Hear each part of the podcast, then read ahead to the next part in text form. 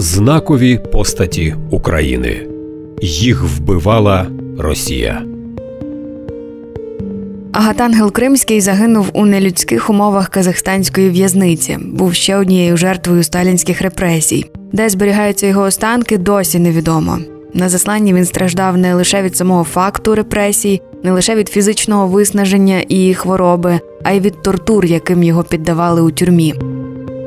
Видатного вченого лінгвіста поліглота під час арешту ще в Україні допитував напівграмотний особіст інтернаціоналіст, який не володів жодною мовою. Напружуючи слабкий зір, Кримський читав протоколи допитів і виправляв граматичні помилки свого мучителя.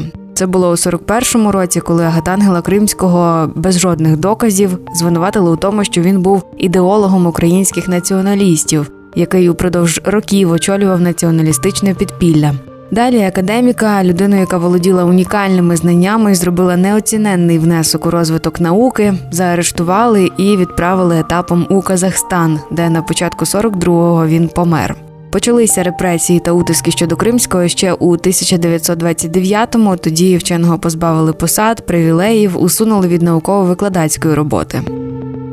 Ну і в чому ж по факту був винен Агатангел Кримський? Крім того, що розвивав нашу науку, він також вважав, що в Україні принципово необхідно спілкуватися українською мовою. Для себе він свідомо обрав українську мову і для спілкування, і для наукової роботи, і для творчості. Далі цитата: я зрозумів, що мушу бути українофілом. Це я зрозумів цілком свідомо. І от я жадібно ухопився за українство. Кожнісіньку вільну від офіційних занять частину я присвячував Україні.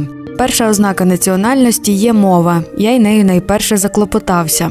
Пильно читав усілякі книжки, особливу увагу звертав на етнографічні матеріали, перечитав усілякі філологічні праці, писав Агатангел Кримський у своїй автобіографії. Як дослідник лінгвістики він відстоював тезу, що українська мова існувала вже в XI столітті, як цілком рельєфна, певно означена, яскрава індивідуальна одиниця. Цю позицію академік сформував на основі унікальних досліджень, результати яких виклав, зокрема, у працях Українська граматика та нариси з історії української мови. Звісно ж, ці наукові дослідження Гатангела Кримського йшли всупереч офіційно встановленій у радянському союзі. А тепер так само головній у сучасній Росії тезі про Київську Русь як колиску трьох братніх народів і трьох братніх мов відповідно. Цікаво, що Кримський взагалі народився в російськомовній сім'ї, а у своїх жилах не мав ні краплі української крові. Його пращур, втікач Мулла із Бахчисарая наприкінці 17 століття одружився із білоруською і започаткував новий рід. Нащадок цієї сім'ї Юхим здобув добру освіту. Його дружиною стала полька з Литви.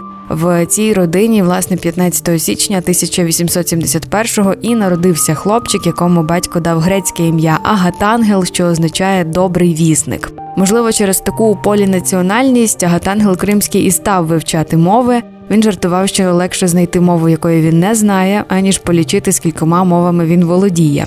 Його бібліотека налічувала майже 50 тисяч томів, і він всю її перевіз до Києва, щоб у 1918 році взяти участь у створенні Української академії наук, тієї самої разом із Володимиром Вернацьким.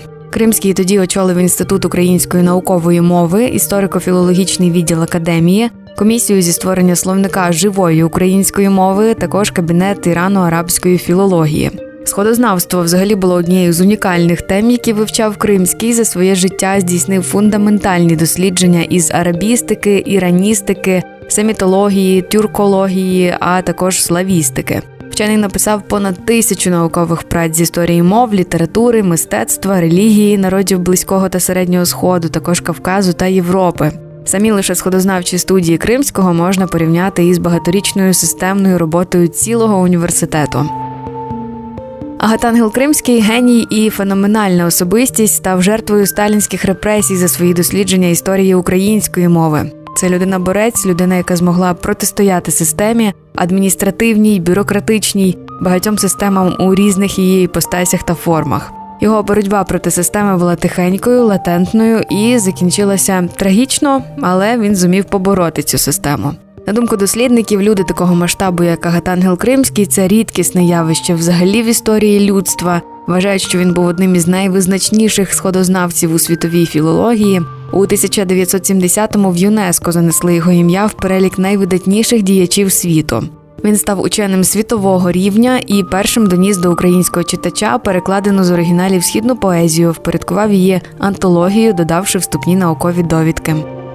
Я люблю ваші наукові твори, писала йому Леся Українка. Я люблю їх стиль, їх тон. Куди діваються ваші нерви, як ви пишете такі речі, так наче ви античний, врівноважений духом і тілом Еллін. Такий колорит я тільки на Акрополі бачила.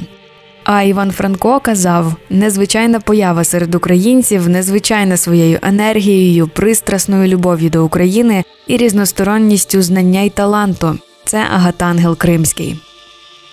Проєкт реалізовано за підтримки Українського культурного фонду.